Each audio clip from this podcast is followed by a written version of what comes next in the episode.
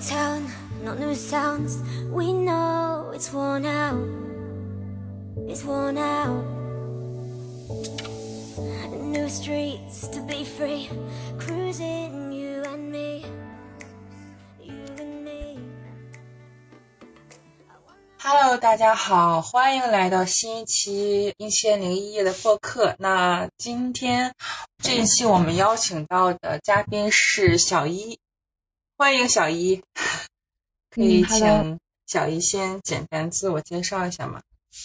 嗯，好的。Hello，大家好，可以叫我小一，我在全网的笔名叫公子一。然后我是从二零一八年开始到现在，一直在做一个旅行纪录片，叫《一百种生活》。它的核心就是住进世界上的特色民居，和当地人生活在一起。我会把每一期跟当地主人公生活的期间的体验拍摄成一集纪录片。我们现在已经更新到了十八期，已经做完了第一季度的完结。大家可以在公众号、抖音、微博上都可以找到这个系列。对，然后非常感谢自由课的采访。嗯嗯嗯，然后嗯，特别想知道小一就是一百种生活这个 idea 是怎么产生的？嗯嗯，这个事情其实非常的有意思，因为我最开始想要做这个系列的时候，我只是想说要去拍一个旅行纪录片，当时连主题都没有想好。嗯我们那个时候是到了第一季，去到陕北的窑洞，在那期间跟当地的呃窑洞人家生活了一个礼拜。然后我把期间生活的图文发到网上之后，就有一个朋友在下面说：“你好像在过我们想象中的一百种生活。嗯嗯我当时看到这五个字的时候，我就非常的，就是触就是震惊到我，就像一道闪电一样注入到我的体内。我就感觉那一瞬间，忽然间给这个片子找到了一个灵魂。就和我那个时候的团队说，咱们就去拍一百种生活。然后我们是拍到后面才知道说，哎，其实每一期都要去找到这样的一个当地人家，然后呢，去跟他们去发生这样的生活故事，去做一个呃不停的混血这样子。所以我们后来就来到窑洞啊、上老窑洞、土楼，还有内蒙的蒙古包，包括傣族的竹楼，就是各种各样有特色的地方去做这样的一个生活体验，跟不同的当地人生活在一起。然后我就觉得它是一种特别有创意的旅行方式，是是包括做到现在，对，就非常有劲，特别有生命力的一个项目。是的，是的，呃，我觉得现在大家就是旅行还是挺千篇一律的，但是你的这种旅行方式，我觉得还是给大家提供一个新的视角，就是很有意思。我也我看我看了你的公众号之后，也觉得很有意思。嗯，很好奇，就是你是怎么找到那些每一期的那些？主人公，对对对，啊就是还有那个住的地方。嗯，我们前四期的时候，其实拍的都是非常原始的当地人家，就是完全不是民宿，然后他们可能就自己住的家里，但是它的环境就非常的原生态，然后商业气息也很不浓郁。基本上我们比如说像窑洞，是当时想到说要去拍窑洞，才去不停的找身边的朋友问有没有呃住在陕北啊，然后窑洞这一带的认识的朋友。最后我们找到的是一个朋友的朋友的朋友，他的爷爷奶奶住在那里。嗯我们甚至连这个朋友我们都没见过，嗯但是他们知道我们要去拍一个这样的系系列，就非常支持，就把我们带到那边去。然后还有后面好几次，我们都是想到了这样的一个特色民居，然后再去在百度地图上会有很多的联系方式，嗯比如说一些相册的啊或者是一些小餐馆，我们就会一个个打电话去问说有没有在当地认识的啊、呃比较热情的。有意思的这样的主人公会请他们做推荐，嗯然后一路上真的也是好多人都以为我们是骗子，哦，但是就是不停的被拒绝，最后还是就是都是坚持下来了。然后我们到第四期之后就在想，我觉得拍了四期之后，我发现这样子的一种当地主人公的筛选，其实后续的传播性不会很强，嗯因为观众看了这个片子之后，他会觉得哇，这里生活好棒，好原始，好有温度。可是他们不会想来这里住，所以我们最后给这个项目做了第一次的升级，嗯就是去找民宿。但是它的民宿的筛选条件呢，一定是要在还是保留了当地的特色民居。就比如说我在呃其他的岛上看到的当地，比如说我去到海南的一个岛上去拍摄，那我肯定不能去找那种我在杭州、莫干山都能找到的民宿，那这样是没有意义的。所以我们后来就会去结合很多当地特色民居改造成的民宿，并且希望这个主人公、这个房东他就是土生土长在这里的人，他可以对这个土地、对他自己生活的房子跟对他的生活有更多的理解跟热爱。我觉得我们找主人公是这样子的。现在基本上这种新版本的更新是在嗯，你们我们所有所所熟知的，比如说爱彼迎啊、携程，然后美团民宿这些上面去找。但是筛选条件一定是特色民居改造成的民宿，跟这个当地主人公是这样子的一个寻找方式。很好奇，当地主人公是不是属于热情好客的呢？都是属于热情好客的呢？我拍了十八期之后，我总结下来的就是，一个是有女主人在的话，一定非常热情；但是如果这一期只是一个男主人的话，确实。不没有那么那么的热情，相反，可能更更就是就是更需要时间去走进他他的生活。嗯，那这些就是男女主人公都是就是上了年年纪的一些房东是吧？啊，不一定哦。我们基本上，我现在拍过的最小的一期是西双版纳的那个傣族竹楼的生活的傣族小哥哥。他是一个比我还小一岁的九八年房东，但是他会的特别多，而且他还是当地这个象脚鼓文化的传承人，所以我觉得这个事情好像跟年纪其实反而没有太大关系。其实我从七十岁老人的身上我也能学到很多，然后从呃跟我同龄的或者是比我还小的房东身上，其实他们身上那种呃对自己生活跟梦想的追求跟那种探索的。力量是非常吸引我的，我是以他们身上的故事去筛选这样的主人公，而不是年龄。呃，你跟他们在语言上沟通还顺畅吗？我目前比较不顺畅的有两期吧，一个是，呃，第一期的陕北那一期，因为当地人爷爷奶奶讲的就是非常对，非常就是特别难懂的那种陕北话，但是他们就很热情嘛。最关键的是中间还好有他们的一个儿子叫贺二叔。他的普通话还可以，做了我们一个特别好的这个衔接人。然后我还有就是第十八期，我当时在北疆的喀纳斯拍一对图瓦族的房东兄弟，然后那个大哥呢，他是图瓦族的人，讲的就是你完全听不懂在想什么，就是 沟通起来特别难。还好有二哥，二哥的普通话就还好，所以就是在这一块上，我觉得还是比较幸运的吧，都能找到就是。过渡的那个人啊，那就是说你每一 周你是每个月拍一一期什么？一到两期的，所以说拍一到两期，基本上就是每一个月都在不同的地方，就是你要飞，是的，或者说火车，对，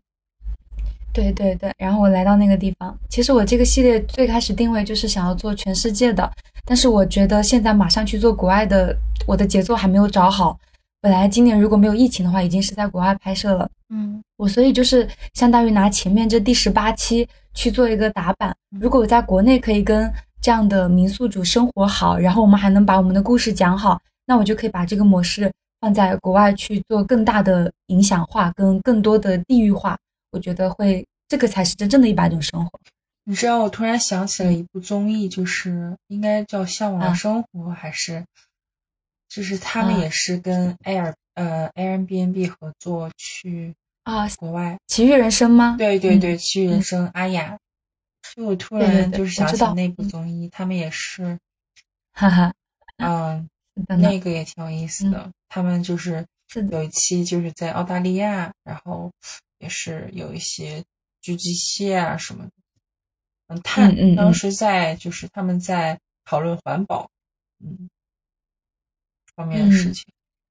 是的，我为就是今年其实才是真正做这件事情的主力军，因为之前一直在探索的阶段，然后并不是一直一直持续的在拍，包括我中间还有四百多天做了一百种生活的一个小程序，我觉得那段时间其实是我在走弯路的，我就是那段创业回来之后，我再去看我这两年的一个过程，我发现我还是很想要把这个系列拍完。包括其实我真的是有注意到我身边的很多博主，包括你刚才说到的奇遇人生，其实你会发现以后做这种体验型的旅行会越来越多的。嗯嗯，对，它一定是一个趋势。年轻人其实更加注重的就是在不同地方的当地体验。嗯，可能还有就是说与当地人们一个交流，然后这个交流让他们有很多灵感与启发。我觉得就是可以，就是对于我来说，我可能也是，就是说嗯还是比较倾向于体验旅行，可以让我获得什么，获得很多嗯知识也好，还是启发，嗯，就是这样的旅行会给我很多嗯能量吧，我觉得。嗯，是的，我觉得我也觉得一定要是去吸收一些能量，这个真的会让你的就是灵魂保持那个嗯 鲜血的生命力。那你在这个 嗯嗯，你说那我嗯，我给你介绍一下我现在的这个团队的介绍的结构吧。其实这个团队的结构也是一个非常大的亮点，因为我最开始前面做这个系列的时候，我们当时前四期是有一个纪录片团队的，然后后来呢，就是当时因为目标不一致、理念不合，所以我们当时解散了。然后在很长的一段时间内，我就特别沮丧。然后我最后，我现在升级下来的一个版本是什么？就是我每一期在出发之前呢，我会去找一个对这一期感兴趣的合作摄影师，然后我会嗯再去跟他谈这样的合作。他只要负责前期的拍摄，后期我来，所以他是后面合作的。他的交通费是他自费的，但是期间的吃住跟体验是我这里来承担的。摄影师也需要有一个作品嘛，然后呢会有一个生活体验官，他相当于付费之后呢成为我的嘉宾，所以在旅费上这一方面我也 cover 掉了。那房东呢，他是提供期间的吃住跟体验的，包括我们这期的拍摄，所以最后其实我是用了最少的成本来组建了一个短期的，但是非常有凝聚力的团队。所以我后面每一次在跟外边介绍的时候，我都跟人说，你现在看到的一百种生活，其实是由一百个团队完成的。嗯，就是每一次嗯组建团队是不是也需要一段时间呢？嗯，我们基本上都是提前在电话里面会沟通好，然后随着期数的拍摄，他们也会看到之前的团队是怎么协作的，所以我们基本上只要确定了目标一致，大的问题都不会有，就是我们的目标就非常明确，就是完成这一期的拍摄。但实际上这一块只是在制作、拍摄制作上是固是那个变化的团队，它的一个很好的价值就是我可以通过这样的一个项目，让不同的人参与到这个这个项目里面，让摄影师、体验官还有房东，他们每个人都发挥了自己最大的价值。那其实也是对他们有一个特别好的一个体验生活的机会。嗯。嗯，那你在这之间遇到的最大的困难是什么呢？就是说，你有没有就是说，嗯遇到一些让你觉得很难处理的问题，嗯，但是你最后就是想怎么处理？最大的困难的话，我觉得是第九期。呃，第九期我当时在拍摄海南那一期的时候，然后我其实当时那一期，嗯，那一期就是我之前跟你说到的，我其实当时并没有去找到真正符合当地特色民居的这样的一个一个一个地方，所以我最后找到那个民宿，其实是在杭州莫干山你都可以看到的这样的一个民宿。然后呢，再加上当时那个民宿老板他的生意其实非常的好，嗯我们原来订的拍摄是四天，但是到第二天的时候，这个老板就赶我们走了，他觉得我们已经拍的可以了，然后我才我就很直接的问他说，啊，其实你是不是并不需要我们这我们这样的拍摄？然后他说是的，我是从那一刻开始我才知道，其实每一次跟房东沟通的时候，一定要给他定好一个拍摄的表，因为在那之前，其实我都是跟他约好拍摄的时间，然后我在期间去捕捉他的生活。我以为没有剧本的生活才是最好的，但是就拍摄而言，其实你是要有一个拍摄表，让房东知道他今天要干嘛，今天要配合你什么。然后包括那那一期，因为他的民宿实在是太火了，每一次我和我的摄影师要到饭点的时候，从来都没有饭吃，就特别惨。然后有一天晚上，我们到十点多的时候，我们就在那个岛上黑乎乎的，还没啥路灯，我俩就互相搀扶着找吃的地方。然后那个时候我还那个胃疼，满脸煞白，我的摄影师差点要给我叫幺二零了。那最后我们还是很好心的被带到当地一个人家去吃饭了。然后走的时候呢，我脑海里就想了这么一句话，就是爱让旅行变得不可思议。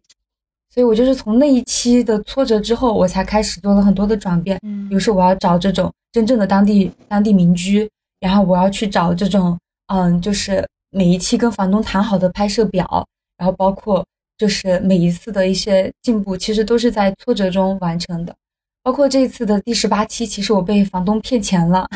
嗯 对，我们在北疆喀纳斯，对，因为就是嗯，有一天我们当时也定好了拍摄是五天的时间，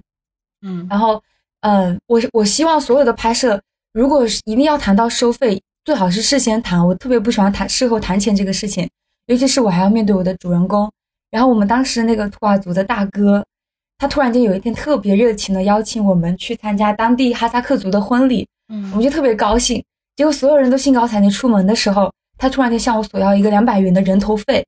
然后我其实当时是愣了一下，但是我最后我就也表示理解，我也给了他这个钱了。但是到了现场之后，他就假装没有收过我们这个钱，让我们再把这个钱给当地的那个人。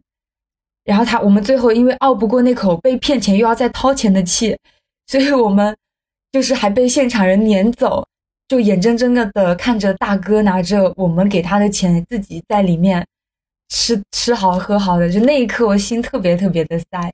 然后当时也是那一期的挫折，就包括当那一段期间拍摄，又是下雨又是下雪，嗯低温冻到手疼，嗯根本在外面拍摄太难了。是然后，但是我们最后想到的这一期的升华的主题，就是就是只要你乐观的面对困难，生活会给你惊喜的。因为我们在遇到这些困难之后，其实最后我们还是发生了很多很奇妙的事情，比如说意外遇到了一个一个当地哈萨克族的一个一个农妇农妇，然后他给我们到了一碗很暖的茶，我们在他的房子里聊天，就各种各样奇妙的事情。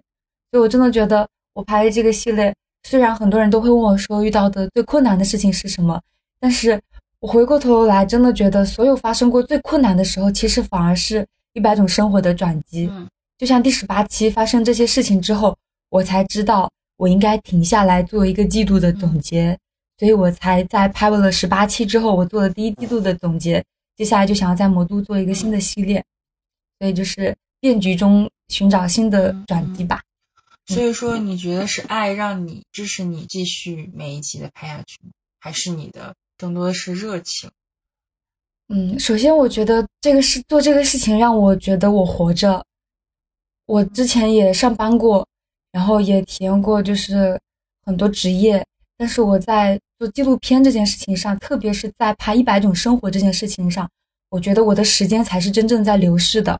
我特别喜欢我和那个傣族的那期房东，他只比我小一岁，但是他很早的时候就知道自己到底要做什么，然后他身上的那股对梦想的目标的那种肯定跟正在做的这个力量特别的感染我，我就觉得真的，当你在做一个真正想做的事情的时候，你的时间才真的没有在浪费，时间终于按照它正确的方式在流走着。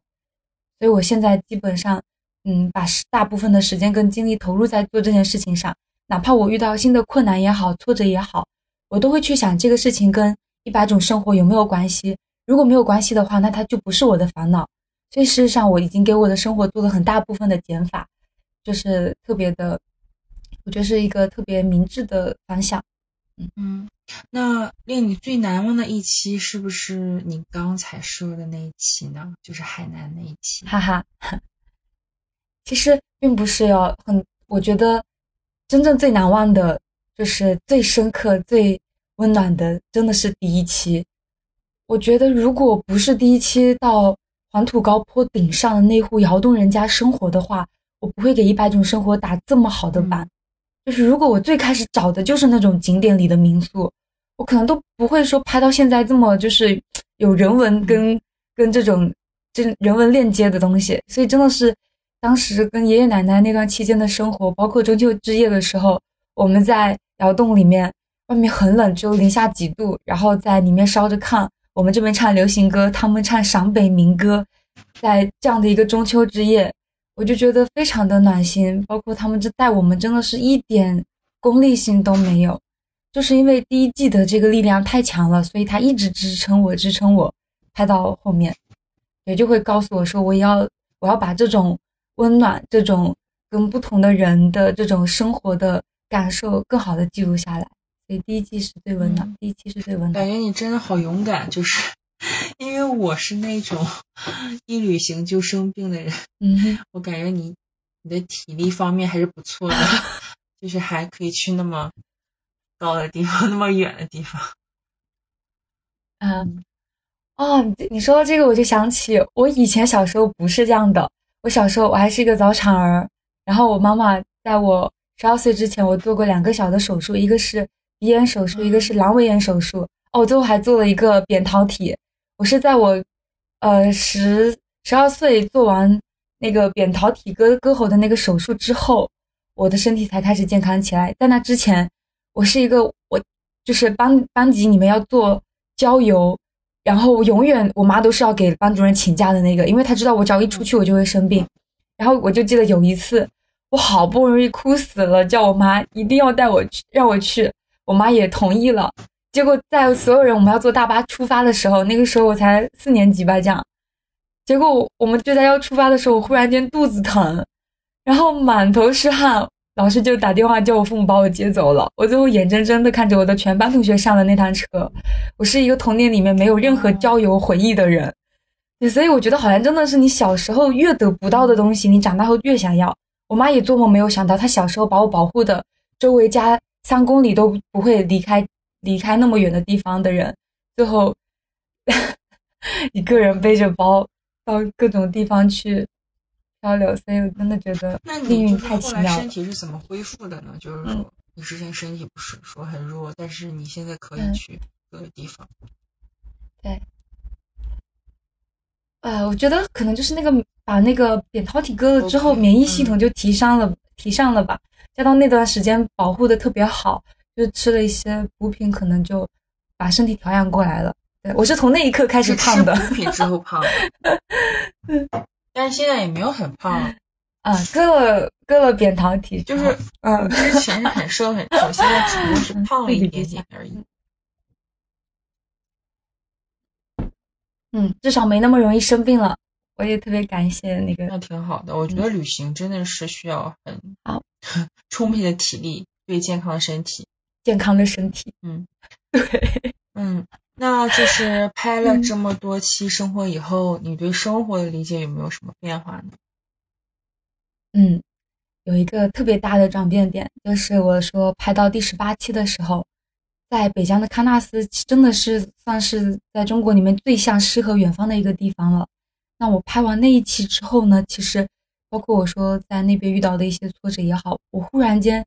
真的在思考，说什么才是真正的热爱生活？嗯，就是。真正的生活非得在那么遥远的地方吗？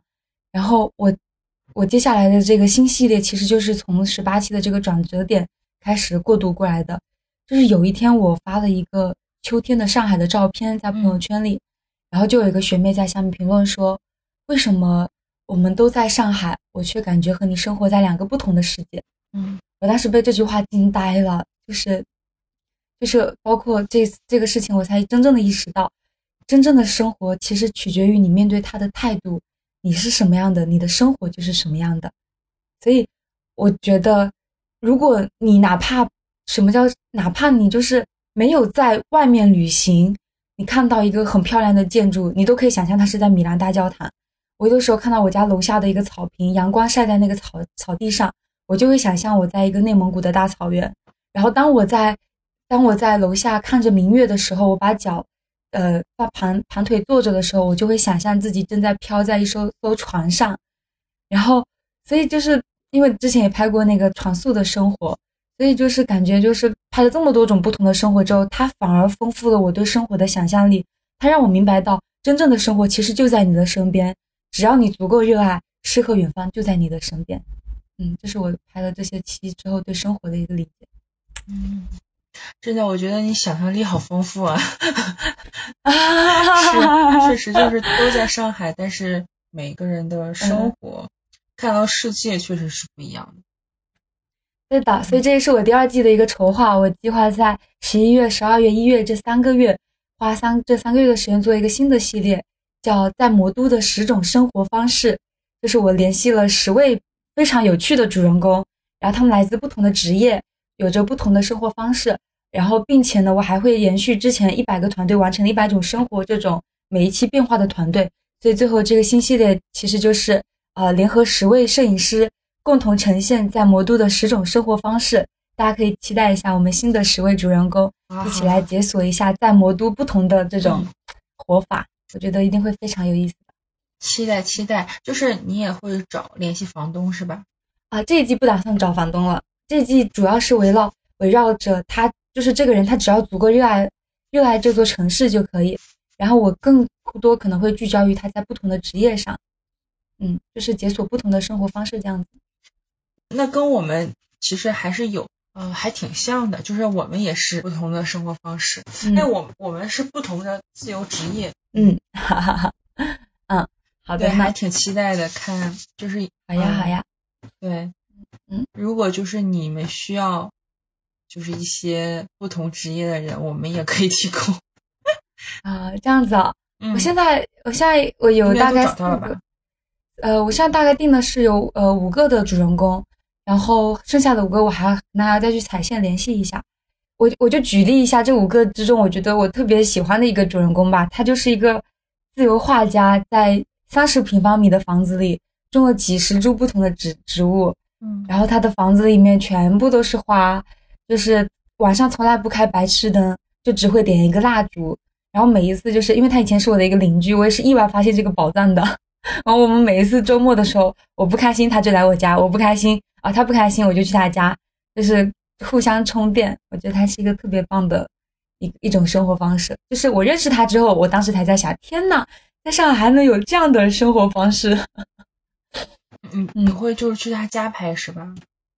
嗯，对的，我们是其实已经是非常好的朋友了。嗯，好吧，好吧，好呀，嗯，跟可以啊，如果有需要的话，我再跟你联系，好不好？因为我这个月也是要去踩线的。好的，好的。嗯，之前你说你大学毕业后应该做了几份工作是吧？我其实，在大学期间的时候，我就在做啊做很多的实习对对，基本上都是嗯算是实习吧。然后基本上就是呃，有从做文案、做摄影、后期，还有做公众号排版、新媒体运营，包括剧院主持人这些，我们我当时都有在做。然后那天那段期间，为了让自己的生活费可以赚多更多一些，我还晚上兼职去做家教。那那个时候，我的宿舍的朋友就叫我赚钱小马达。嗯你是在、嗯啊？你是在哪里上大学？也是在上海吗？啊，对的，我在上海上大学念的新闻系。嗯。啊，那就是比如说你现在，嗯然后和以前，你感觉就是有什么不一样呢？你还是之后有想回，就是说企业里上班吗？我并我并并不想回。其实很多人真的问我说，就是觉得我是因为勇气才做这个事情，相反，我觉得我是因为恐惧才做这个事。我记得很深刻的一件事情，就是有一次我在我在写一个文案，当然那个文案我自己是很喜欢的，可是有一天下午的时候，那个我的我的办公桌对面是一扇玻璃窗，阳光晒到地面上来，然后我就抬头看着外面的窗外，忽然间一只鸟咻的一下就从我眼前飞过去了，我当时就哭了，我觉得那只鸟都比我自由。然后我就是从那个时候发现，我是一个不能被地方束缚住的人。包括我后来自己在创业，做这个做那个一百种生活小程序的时候，我们当时团队大概有四五个人，我们每天就是在做自己喜欢的事情，还有一个很好的呃创业园区，还有自己的办公位，我还可以跟自己最喜欢的小伙伴们一起奋斗开会。但是那段时间给我的感觉还是我被束缚住了，所以就是包括每一次我很丧的时候，可能会就是很累，有点坚持不太下去的时候，我都会去挤一挤上海的早晚高峰。当我在地铁里面看着人来人往的黑压压的人群的时候，我天呐，我觉得那一瞬间特别治愈我。我就会告诉自己说，如果我不坚持做自己想做的事情，那我就回到以前的生活去。那我不想这样子。嗯所以说你天性还是爱自由的。嗯，对，对，我觉得我的我真的是今年真的想明白了，原来目标唯一且明确就是幸福，就是在拍这个系列上，我要把这个一百期拍完。其实我自己的对这个计划的最终极，我是想要说，最后把一本书写出来，然后带这个书去做各个地方的分享，就是把这一百个主人公的故事，包括怎么把这个系列坚持下去的这样的一个故事，分享给更多人。对，其实讲讲故事才是我最擅长的事情，对，是我是我的终极梦想。嗯所以我觉得你可能就是喜欢在外面，就是不喜欢在办公室里，对对就一直在待在一个地方。对，是的。嗯，那未来有什么就是比如说三到五年之间有没有什么规划？未来三到五年，就是除了说呃一期一期拍下去，拍一百期，因为现在这个系列的话，其实三年内就能拍完了，然后三到五年的话，就就像刚刚说到，我可能最后就是呃把这本书写出来，然后带着这个书去做演讲。其实我觉得把这个书写出来之后去做演讲这一趴，才是我真正的在实现梦想的那个道路上。就是我所有前面的都是在做这个铺路，我都是在织这这个网，因为我知道没有人会愿意听一个才二十三岁的小姑娘去讲这些，去讲太多的就是演讲上的东西，所以我一定要有一个自己的作品，而一百种生活就是我的作品，所以我接下来的话可能是这个，嗯，自由作家，嗯，如果可以的话，其实我很想要说每一期的生活体验最好。能够跟旅行社有一种某种合作，合作，比如说做成对同款的路线，因为我的片子有了，照片也有了，文章也有了，那其实每一期的体验都很棒，所以我有在等待这样的一个志趣相投的旅行社吧。就如果能可以的话，可以有一个这样上的协作，我觉得其实会更好。就是我每一期还是拍我的片子，那这个片子他们最后可以去做一个生活体验团的这样的传播，嗯，那其实就是我去完成一，他们去做后面的无限。可能会更好一些，是一个想法。嗯嗯，现在有有嗯找到你？我现在到嗯旅行社的话，之前有谈过几家，但是最后可能都没谈成。但是最近一个新的启发点就是，我看到我的蒙古族房东他在做那个蒙古包生活的一个体验策划这样子，然后我就在想说，哎，我不是去那边拍过片子吗？那有没有可能就是我帮他去招这样的一个团，然后最后呃给他们带过去？所以就是可能以后。如果这条路线可行的话，未来可能会跟房东还是以这样的方式谈合作。就是我不仅是给你完成一条片子，我们最后做出来的这条片子还可以变成你以后的一个旅行团的一个很好的参考视频。对我觉得这样的话，它的传播价值跟商业价值，包括人文情怀也有了，可能是一个新的尝试。嗯嗯，新的升级，类似于他自己搞了一个小众旅行团。对对对。是的所以说，你觉得你现在就是会定义自己为什么呢？你会定义为自己是一名自由职业者吗？从职业上来说，我觉得是创业者，因为我其实还不停的在拿这个项目打比赛。嗯，我不知道你知不知道，就是我最开始做这个事情，其实是因为拿到了一笔天使投资，但是有一个老板，其实他是我前公司的老板，给了我十五万让我去做这个事情。就是我当时马上想到说我要拍这个片子，我就熬夜写了一个根本不算是商业计划书的 Word 文档，就回到之前的一个公司去。最后，最后最后就是这么充满激情的一个 分享之后，然后那个老板给了我十五万去做这个事情。然后包括现在，我其实每次都会拿这个系列去打各种各样的比赛，包括我们拿到那个上海公益创业大赛，还有互联网加，还有北京的一些。呃，另中国的这些比赛，我们都拿到了非常好的成绩，所以我最开始的时候不知道我这是算创业项目，我是在不停的打比赛的过程中，很多的评委跟观众都说，哇，这真是一个很有创意的项目哎，然后我才知道啊，原来这是一个创业项目，嗯，所以我觉得我会定义为自己是一个嗯纪录片创业者吧，这样子，然后我经常会跟别人说，我还是一个一百种生活体验家，在体验一百种生活，嗯。所以说固定的话，就是说，嗯，固定的团队有吗？就是说你每一期还是说不同的团队，但是主要是你一个人，就是你们自己的团队。在第十八期之前是这样子的，但是这个月呢，我们做了一个非常重要的事情，就是我跟一个我特别合得来的影像的团队谈了合作，我们接下来就是马上要筹备做工作室了。在拍摄上还是一百个团队，但是。我真的是仔细分析一下，前期策划很重要，包括后期的宣传，创作期归创作期，宣传期归创宣传期。所以，我们接下来就是我们这边有在组建一个四人的团队，包括前期的策划、后期的宣传跟运营，我们会以一个工作室的形式去把这个系列完成下去。我已经经历了十八期的拍摄了，其实那十八期就是给我打了一个很好的基础，跟做了一个很好的节奏。然后我对魔都的新系列也非常的期待，因为我们有全新血液跟能量的注入，会做得更好。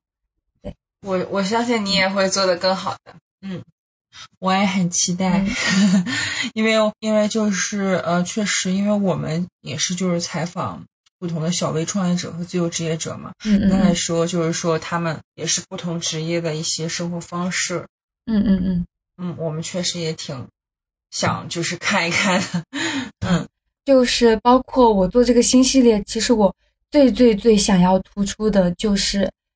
对魔都的不同视角的解锁，跟对魔都生活的认新的认知。嗯就可能真的很多人，大部分真的就是下班之后很累，刷抖音，然后挤地铁，然后睡一觉就度过一天一天这样子。就是我就是想要用这样的一个新系列，比如说我每一期都会让主人公带我去到当地他最喜欢的一个角落，那这些角落肯定都不是很多人都能够随便找到的。那这样的一个地方，其实是藏着很多这个主人公跟魔都这个更深的连接。包括一些美食也好啊，就是想用这样子，就好像是我在借用不同的人的眼睛在看这座城市。其实我觉得这是我最最最最想要突出的，无论他是哪种职业，嗯只要他足够热爱这个城市，哪怕他只是一个摆地摊的人，他都能够看到不一样的魔都生嗯活。嗯嗯，对，其实我们之前也有就是想拍，但是因为我们的团队就比较嗯倾向于文字啊和播客这块儿。所以说，我们就是嗯基本上精力是放在公众号，还有就是图文，就是或者是播客。所以说，我们就不嗯太就是，因为我们就是说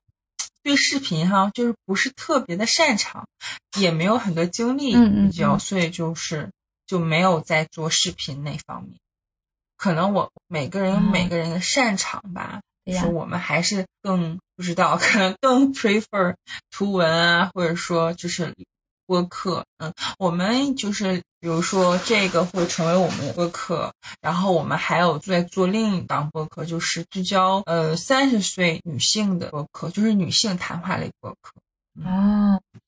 我们因为我们的群体是二十五岁到三十五岁之间的，呃大呃就是大城市年轻人吧，斜杠青年，嗯，然后就是女性居多，所以说我们会有这两档播客，嗯，就是我我们其实我们就是群里的人更多是斜杠青年为主，然后他们是想成为自由职业者的，嗯，他们就是现在很朝，就像你之前朝九晚五啊，就九九六啊，就是嗯，唉嗯嗯就是嗯。比较就累嘛，就他们还是很向往成为一名自由职业者，或者说创小微创业者也好，对，嗯，嗯，大家比较想过上自由的生活，嗯哈哈哈，所以，所以我们想，就是我们采访很多像你这样的创业者也好，小呃还有自由职业者，让他们知道啊，生活还有更多可能性，职业也有更多可能性，因为他们我觉得可能不太了解，就除了市面上的一些列出来，就是招聘网站列出来的工作，还有其他。对。哎，那你现在就是你感觉你接触下来最好玩的一个职业是什么？就是最让你意想不到，天呐，还有这种职业！其实我觉得最好玩的职业是我们下期的采访嘉宾，嗯是一个性爱教育，哇，他是做性爱教育的。对，我觉得那个还挺有意思的。嗯、其实我们前期的一些的话啊，还有一个人他是做健身旅修的，也在上海，也挺有意思的。健身旅修就是旅游加瑜伽，嗯他是就是比如说是去泰国旅游，但是就是说会融入健身的元素。嗯，就是已经是拿这个职业在赚钱了，是吗？嗯，对我们采访的都是基本上是拿这个职业赚钱，嗯嗯就是嗯完完全全独立的。对，好呀好呀，特别好。好，你们还有没有什么还有什么问题吗？有啊有啊，可以最后分享给我们一个 tips 嘛，就是说想找到热爱的事情，或者说想就是以热爱事情为生的，嗯，嗯，好，你的建议吧。好，我的建议就是就是这句话吧，嗯，就是原来目标唯一且明确就是幸福，嗯，就是我以前觉得我很幸福，但是我还是会迷茫，还是会感到焦虑，但是从我今年真的想清楚了自己到底要做什么之后，我给我的生活做了减法，只剩下我最想做的那件事情之后，我觉得我整个发生了最大的变化。要不更简单一些，就直接说把时间花在你最想做的那件事情上。其实还有好多啊，我觉得我的名言，比如说我还有说什么花一万小时在你热爱的事情上，一切都会来的。我特别相信这个，就是嗯，但是大家都好像很难找到自己喜欢的事。哦，那就是这句话了。这句话我在大四的时候我听过的，然后我真的才当时知道了纪录片这个方向，就是什么叫做真正热爱的事情，到底怎么能找到这个东西呢？我一个朋友说的特别好，他就说。就是这种东西，这个东西就是你的天赋，它就像上帝藏在你身边的礼物。有些礼物藏离你离你离得特别近，有些人特别幸运，马上就能找到了。那还有一些人，他可能一辈子都找不到。所以就是，嗯，我自己的这个分享的就是对你喜欢的事物近乎信仰般的热忱，这就是你的天赋。嗯，但是大家好像都是需要一段时间，就是大家可能会很羡慕你，就是在二十三岁的时候就能找到。哇，我也觉得这是我最幸运的事情了。对，就是我想清楚我到底要做什么。嗯，是不是觉得突然感觉好幸福？对对对，就是像刚刚说到的时间，就是你看我二十三岁，我现在想到一百种生活，就是时间就是在朝这个方向在走着的。那你是说要怎么样帮助更多人找到自己真正热爱的事情是吗？嗯，我觉得你当时找到热爱事情，应该就是你不停的去尝试，结果发现自己不喜欢的事情是什么。嗯，对，还是要不停的尝试吧。对，嗯，我觉得还是有运气成分在。哎，是有的。对，如果没有最开始那个十五万的话，我我根本不可能说迈出去那一步，有那么多的时间，在完全不用担心钱的情况下去去试炼。对，所以我真的特别感谢我那位天使投资人。嗯，但其实现在。就是自媒体这么发达，就是如果是不拍摄的话，就是公众号写啊，简单录也是可以的，就是不需要那么多钱。嗯，就看你对这个片子这个定义是什么了。对对，那我这个分享的话，就算定了吗？我感觉刚讲了好好几句呢，你们最后会有哪一句？最后分享的话，就是想成为自由职业者或者创业者的一个建议吧，你的一些心得吧。我的心得就是把最多的时间和精力就投入在你想好了要做的那件事情上，就不要想太多，身边的诱惑太多了，那些东西都会让你摇摆不定。就是把所有的时间跟精力花在你真正最想最想做的那件事情上，那一件就可以了。做好那件事情，你已经就很了不起了。嗯。但是你有没有想过，就是因为我们就是很多创业者也好，还是自由职业者也好，其实他们每一三到五年其实都会做新的事情。当然，因为你现在比较年轻，可能你还是对这个很有热情。就是你想没想过？其实我当时问你，就是未来的规划，其实我是想问你，未来就是三年之后有没有想？你可能没想过吧？可能就是做一件新的事情。啊，你是说在一百种生活拍完之后，是不是？对，有想过吗？嗯，我我还是会回到创业这件事情上。有可能的话，其实很想要把拍过的这些片子变成旅行路线。可能最后我就做了一个旅行团了。由于没有旅行社合作，所以我最后变成了旅行团。做个旅行团，一百条精品生活体验路线 也可以啊。嗯，啊，我我觉得可以啊。这这个我觉得还挺有意思的，就是因为大家现在真的就是。要不然就是跟团了，要不然就是自己出去。但是自己出去的话，我又不能说体验到非常非常就是小众的，因为我不知道，因为我只能说根据小红书或者是马蜂窝一些大家比较 general 的旅行路线去。就比如说我我现在想去成都，可能就去九寨沟，可能去搜一搜好吃的东西，但是我可能没有办法去，嗯，就是搜到 就是一个房东，那我确实有这样的需求。哎，但是我做这个，我因为我之前做小程序的时候，其实我就是在做这个生活体验路线的这个事情。可是我当时为什么会失败呢？是因为我意识到市场的思维还没有转变过来。虽然你现在跟我说你特别想要有这种深度的生活体验路线，但是我举个例子哦，比如说我就告诉你说，你从来你是一个从来没有去过九寨沟的人，可是我要是告诉你，在九寨沟这里呢，就是很美的一个山上，我们有一个民宿。然后这个民宿老板贼有意思，跟他一起生活，包括期间可能都是围绕这座山上，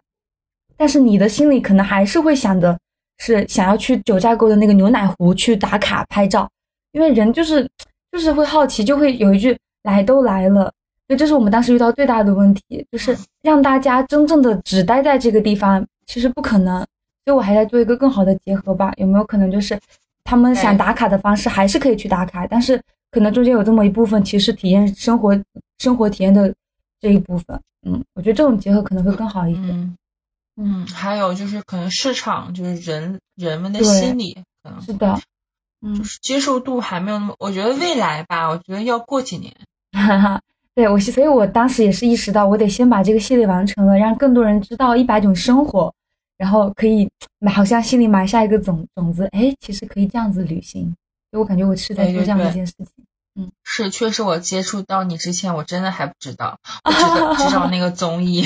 哇，对那个，综艺还挺有意思。嗯，哎，但那综艺可能就更聚焦于，因为我们之前也研究过，那综艺可能就更聚焦于的是他，就是每一个嘉宾嘛，他在这边之后的一个感受是什么？对，就是房东本身的故事可能不多不多，就是没有太走进他这里。嗯还聚焦明那个明星，对对对，是的。嗯，然后我们这个体验官也特别有意思呀，就是嗯我不是说现在就是以收费的方式，大概一个体验官是六千六千块钱这样子，然后每一期只有一个体验官，那他就是来自社会不同的人，比如说我们之前有钢琴家，然后有那个抖音的互联网产品经理，还有建筑师，然后还有音乐家，还有艺术家，各种各样的人，他们来到这个项目之后，我就很想问他们说，就是体验完这期间的生活，我就会问他们说，你们觉得一百种生活是什么？然后得到的反馈也特别不一样。有时候就会有人建筑师告诉我说，他觉得一百种生活是一百个不同结构的房子。然后呢，音乐家跟我说是一百种不同的欢声笑语，然后一百个不同家庭的故事，一百个不同的小艺的生活，就是各种各样的回答都让我觉得是这个项目的新的能量。对，所以我觉得我体验官这个角色也是非常的、非常有有有生命力的这个事情。未来我一定会考虑把这个角色继续继续保留下去。嗯，嗯嗯让更多的人有一些就是参与感，还挺好的。就除了看你的片子，然后让他们也能 就是深度的去 involve 这个项目，我觉得还挺嗯好的。对对，大家一起来就是他一个人是吧？一个人和你，还有摄影师，还有嗯，拍我跟房东期间的生活，然后体验官作为类似嘉宾，他也进去，但是我不会讲体验官的故事，我基本上就是体验官全程参与我们这期间的生活拍摄，跟房东的接触，然后最后呢，我们会有，因为我们这个片子每一期都是十分钟，最后的一分钟会是这个体验官的单独采访，就是这期间的画面全部都是他在这里生活的画面，然后他的旁白就是我最后一天会问他，你觉得房东是一个什么样的人？你觉得在这里生活最深刻的是什么？就是一对这些很奇妙的事情，还有对一百种生活这个项目的祝福，我觉得这一趴特别特别的有意思。嗯，每个人嗯得到的回答都是新的能量。对，然后就是可以问他，比如说参加完这次体验，他的感受是什么？对，他与对对是的生活，他的他对生活的理解有什么变化？嗯，哎嗯，你觉得我刚刚回答的我对生活的理解有什么变化？你有没有就是触动到你，或者是你觉得这个回答好吗？因为其实之前我上次有一个就是浦东电视台，当时有有有请我去做了一个采访，我当时他问我这个问题的时候，我当时觉得我回答的特别的糟糕。可是我今天跟你回答的时候，其实我有稍微把当时我的回答升级了一下。我不知道你你就是我刚刚说到的，生活取决于你的态度。你觉得你觉得那个回答有没有？挺好的，因为我觉得你嗯整个就是给我的感觉就是很激动，我觉得还挺好的。你这个激动的 激动的状态，嗯嗯，嗯嗯，感受到你的热情，挺好的。好嗯，好的，谢谢，非常感谢小一这一期精彩的分享。再见！希望大家在追梦的路上越来越好，做真正快乐的自己。好的。